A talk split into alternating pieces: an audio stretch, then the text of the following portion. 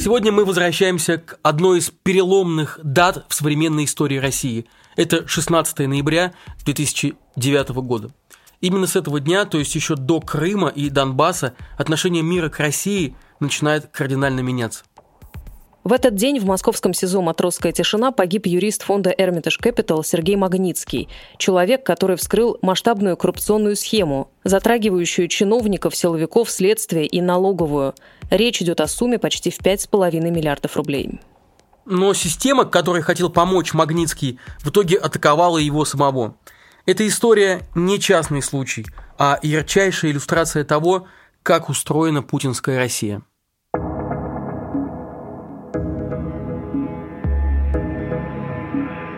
Это продолжение следует. Проект о важнейших событиях в современной России. Меня зовут Павел Коныгин. А меня Наталья Жданова.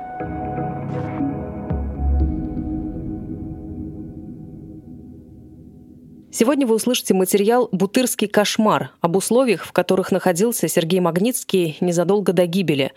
Он основан на жалобах, письмах и дневниках самого юриста фонда Hermitage Capital и был опубликован в «Новой газете» в ноябре 2009 года. Этот текст специально для нашего проекта прочитал политик Евгений Ройзман. И во второй части нашего выпуска мы поговорим с замом главного редактора «Новой газеты» Сергеем Соколовым, который занимался расследованием этой большой и страшной истории. А начинается она в 2007 году, когда в инвестфонд Hermitage Capital внезапно приходят силовики. Приходят с обысками и изымают учредительные документы и печати трех фирм, которые находились под управлением этого фонда – Затем директоров фирм меняют на подставных лиц и получают возврат налогов на 5 миллиардов 400 миллионов рублей. Пропажу этих денег как раз обнаруживает Магнитский. Причем это были не деньги его клиента, это были государственные бюджетные деньги. О том, кто и как их украл, Магнитский дает развернутые показания следствию. Но в итоге по обвинению в налоговых преступлениях арестовывают его самого – Год его держат в камерах следственных изоляторов, постоянно ухудшают условия, ему, человеку с серьезным заболеванием, не оказывают медицинскую помощь. То есть Магнитский, по сути, оказывается в заложниках, но, несмотря ни на что, продолжает свидетельствовать о преступлении. Хотя мог бы просто отказаться от своих слов, заложить своего нанимателя Браудера, как того добивались силовики – получить всего два года условно и жить дальше. О том, с чем ему пришлось столкнуться, слушайте прямо сейчас. А о значении этого дела мы поговорим с журналистом Сергеем Соколовым через несколько минут.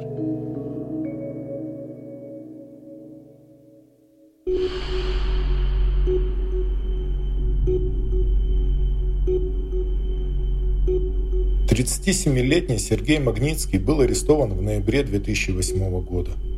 Перед арестом он был абсолютно здоров. 16 ноября 2009 года он умер. Диагноз тюремных медиков – сердечная недостаточность. В середине лета 2009 Сергей Магнитский был переведен в Бутырку. Месяцем ранее врачи матросской тишины обнаружили у него камни в желчном пузыре. Был поставлен диагноз – калькулезный холецистит. Врачи советовали оперативное вмешательство и непрерывное лечение.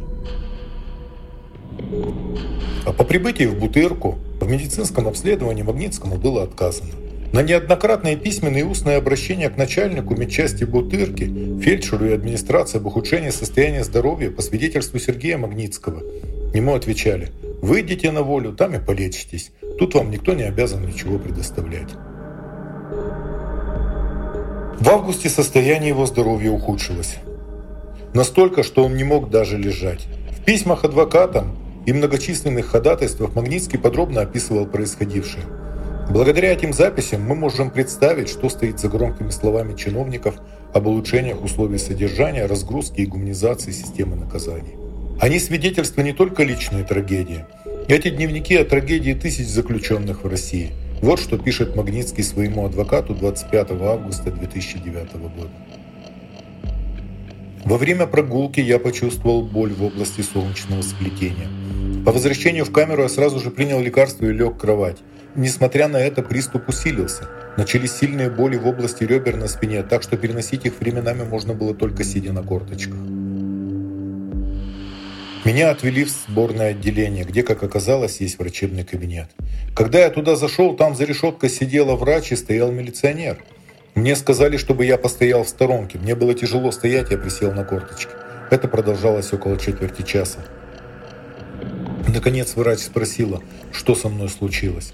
Я описал свои боли, она сказала, что это я, наверное, застудил спину. Но я пояснил, что эти боли у меня спазматического характера, что бывали и раньше такие же приступы раз в 3-4 месяца. Как я их лечил, и что теперь уже 4 дня подряд они повторяются, а лекарства не помогают. Врач сказала, что даст мне более сильное лекарство и выдала три таблетки мелокана. Врач листала мою карточку и возмущалась. «Вас когда привезли? Всего месяц назад?» «Вы что, хотите, чтобы вас каждый месяц лечили? Вот я смотрю, вас уже лечили. Вот написано, что вас принимал хирург. Вот вам давали баралгин и мизим. А у, а у нас возможности нет, оборудования нет, врачей нет, надо было вам на воле лечиться. Я эти заболевания получил уже находясь в заключении. Не рассказывайте сказки. Вот тут написано, в анамнезе хирург пишет, значит и раньше было. Написал заявление хирургу, и вот пишу это письмо. Надеюсь, что сегодня вечером, ночью нового приступа у меня не будет. С конца сентября Сергей Магнитский перестал писать жалобы начальнику Бутырки по поводу неоказания медицинской помощи. Десяток предыдущих остался без ответа. Обходился в основном лекарствами, которые передавали ему родственники. Однако его адвокаты попыток не прекращали – на запрос в прокуратуру Москвы 26 октября за три недели до гибели Магнитского пришел ответ. Начальник отдела по надзору за исполнением законов при исполнении уголовных наказаний Горюнов утверждал, что при поступлении в СИЗО Магнитский в установленном порядке был осмотрен медицинским работником, телесных повреждений, проявлений заболеваний не выявлено, жалоб на состояние здоровья Магнитский не высказывал. За время пребывания в Бутырке Магнитского неоднократно вывозили на судебные слушания или же для продления срока содержания под стражей, не считая свиданий со следователем. В своих письмах он затрагивал многие проблемы, о которых давно говорят правозащитники. Например, условия доставки заключенных на судебные слушания или антисанитария, царящая в камерах. Вот, например, он пишет. Машина для перевозки заключенных, как говорят, рассчитана на 15 человек. Помещают до 18 так что некоторым приходится ехать стоя, согнувшись в неудобной позе. Путь от тюрьмы до суда занимает около часа. В один из дней мне пришлось провести в такой машине час утром и четыре с половиной часа вечером. Все это время заключенные остаются без еды и питья.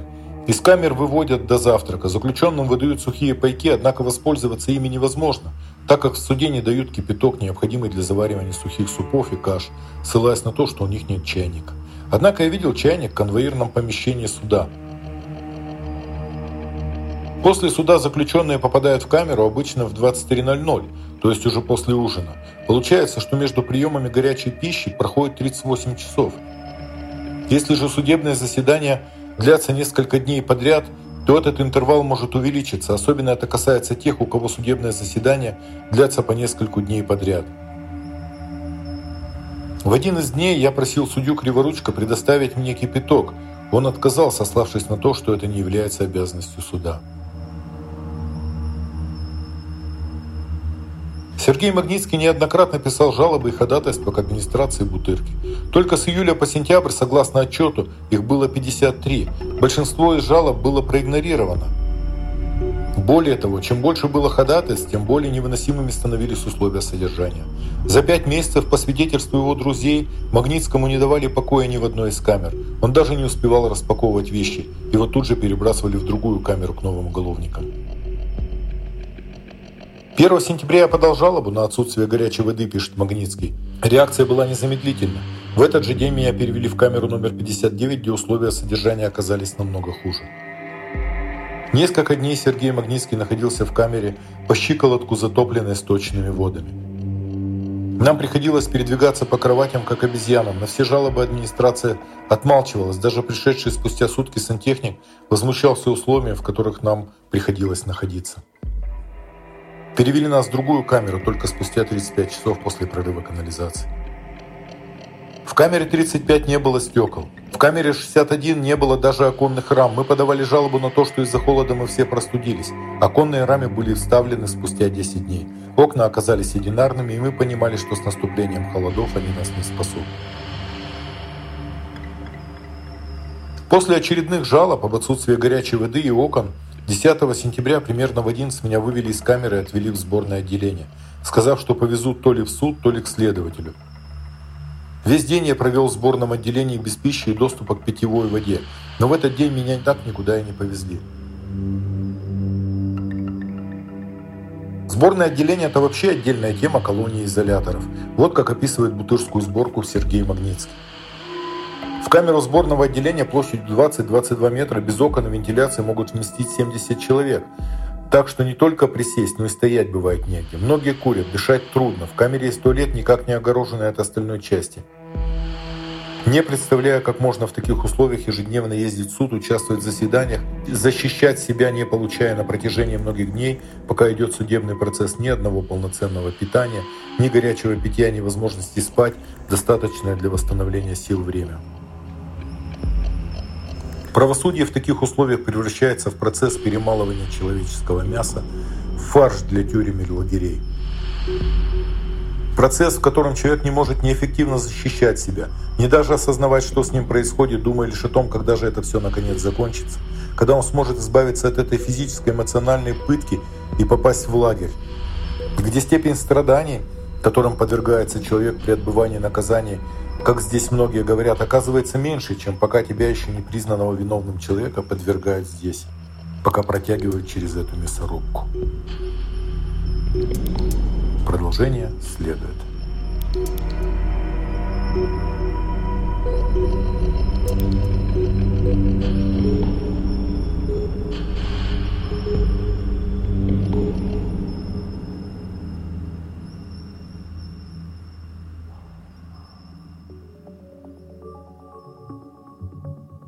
Сергей Магнитский погиб 16 ноября 2009 года в СИЗО «Матросская тишина». Ему было 37 лет. Дело о его смерти было закрыто. Никто в итоге не был наказан. В 2012 году в США был принят акт Магнитского, вводящий персональные санкции в отношении лиц, ответственных за нарушение прав человека в России. Ну а Москва в ответ приняла закон Димы Яковлева, который запрещает американцам усыновлять сирот из России. Мы говорим с заместителем главного редактора «Новой газеты» Сергеем Соколовым. Ну, или Михалычем, как мы все по-товарищески его называем в нашем журналистском кругу. Можно вот как-то просто объяснить на пальцах, как были украдены эти пять с лишним миллиардов рублей из российского бюджета? А, была инвестиционная компания Hermitage Capital, которой руководил э, Билл Браудер. Он брал деньги клиентов, и инвестировал в э, различные акции российских компаний. Крупнейшие компании, Сбербанк, Газпром и другой крупняк. В рамках всей этой истории у него э, было большое количество акций «Газпрома», э, которых он очень быстро продал, аккурат тогда, когда они стали котироваться на международных рынках. Вот. А, и, соответственно, у кого-то родилась идея, что а, эти деньги у Браудера можно отжать. Почему именно у Браудера и откуда наезд, это совершенно другая история. Но, тем не менее, значит, а, сотрудники управления КФСБ и сотрудники МВД стали мотаться в 2007 году по всем банкам, пытаясь выяснить, где эти бабки браузер хранит, чтобы наложить на них лапы. Но в силу того, что это деньги были не его, акции он все продал, своим клиентам деньги раздал, налоги с этих сделок оплатил, и денег у него фактически от этих ничего не осталось. Они деньги не нашли.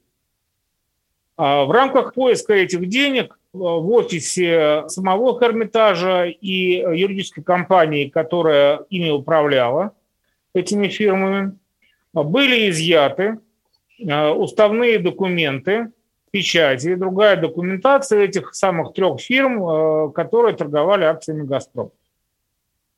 В силу того, что задача дойти деньги не была выполнена, решили хоть как-то поживиться – И группа товарищей перерегистрировала эти три фирмы на подставных директоров из числа бывших уголовников. От их имени были заключены эффективные договора на поставку чего-то или на услуги какие-то. Потом в судах эти фиктивные компании получили иск о том, что они ничего не сделали по договору. А, и их якобы контрагенты сказали, ну раз они ничего не сделали, давайте нам вернем сделку, которую мы оплатили налоговую. Вот так 5,4 а, ярда а, и были возвращены на счета украденных компаний. Кто получил эти деньги в итоге? Ну, в этом до сих пор разбираются. Какая там была схема? Э, значит, чтобы вы понимали, э, если, допустим, э, новая газета подаст заявление в налоговую инспекцию о том, что вот у нас лишние налоги, верните нам, пожалуйста, мы во всем в этом будем с ними спорить, судиться и рядиться до морковкиного заговения. Здесь же, когда были поданы две налоговые значит, заявления о возврате на основании решений судов по фиктивным сделкам – налоговые на миллиарды рублей приняла решение о возврате за один день. Михалыч, ну из того, что ты говоришь, получается, что государство не только как бы покрывало преступников, а, но и фактически через своих полномочных лиц, через своих представителей, не последних, а, было бенефициарами этой преступной схемы.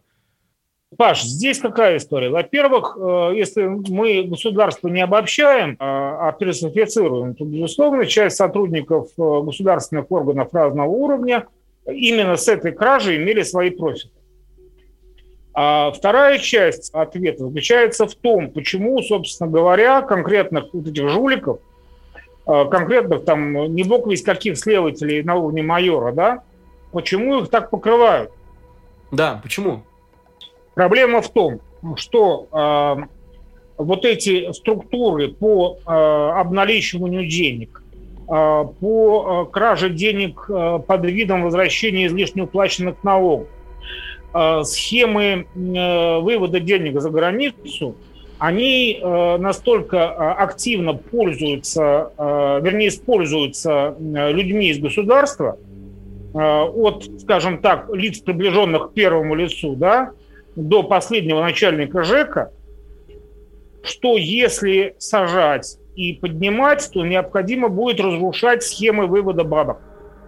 И на это пойти никто не может. То есть, как говорит Путин, если всех посадить, то кто работать будет? Ну вот примерно так. То есть, э, если сажать, то это ломать э, схемы по отмыванию денег, по выводу денег за границу – и, собственно говоря, нарушать весь гомеостаз э, российской коррупционной экономики. А, в расследовании конкретно по истории с Магнитским упоминается имя Анатолия Сердюкова.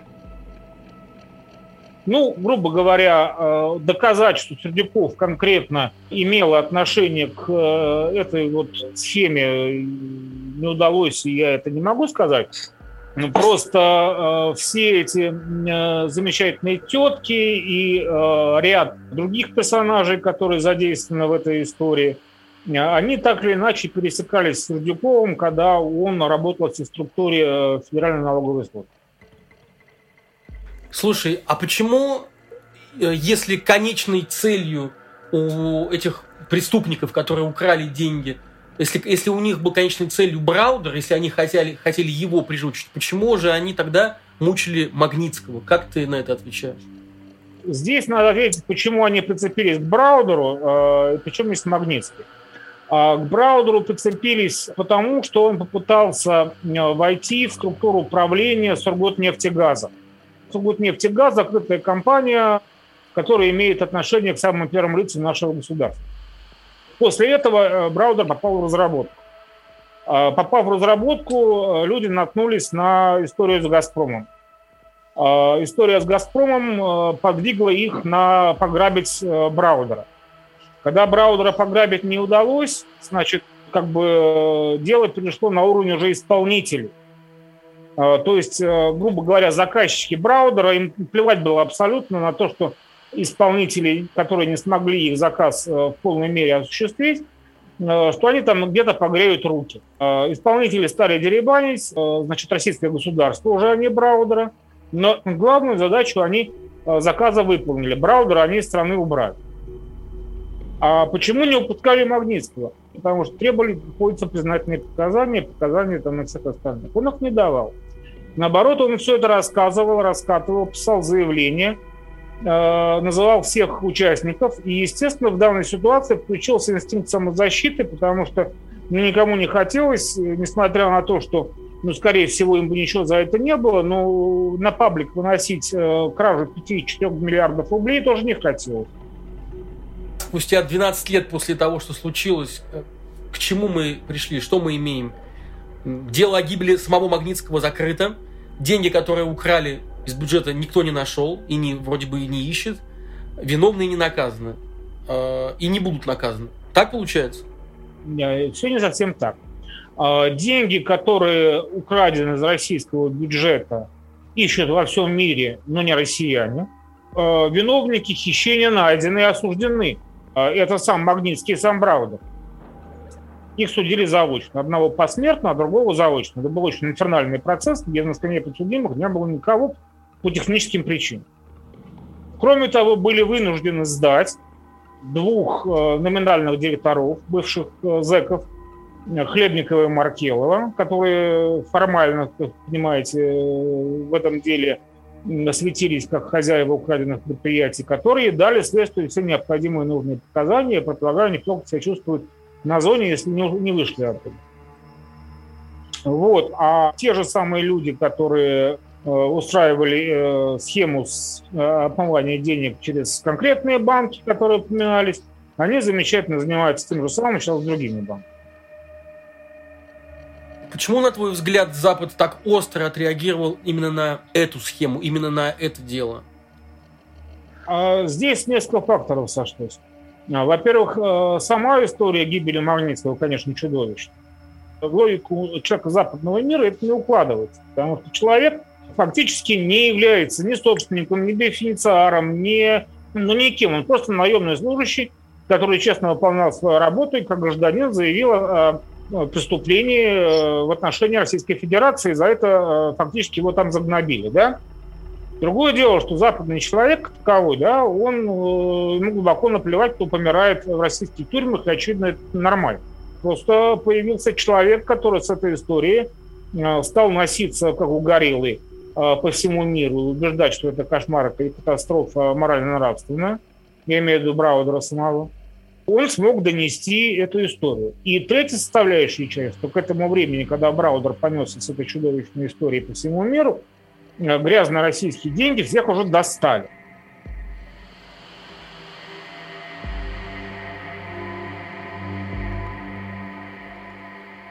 Ссылки на публикации «Новой газеты» о деле Сергея Магнитского есть в описании этого выпуска. Там же вы найдете ссылки на YouTube-канал проекта «Продолжение следует» и на наш Телеграм.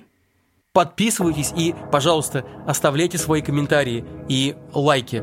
Это помогает в продвижении наших выпусков. Этот выпуск для вас провели Наталья Жданова и Павел Каныгин. Спасибо за участие Евгению Ройзману и Сергею Соколову. Над эпизодом работали композиторы Алина Ануфриенко и Александр Глушков, звукорежиссер Федор Балашов, digital-продюсер Ирина Быкова, исполнительный продюсер проекта Павел Каныгин.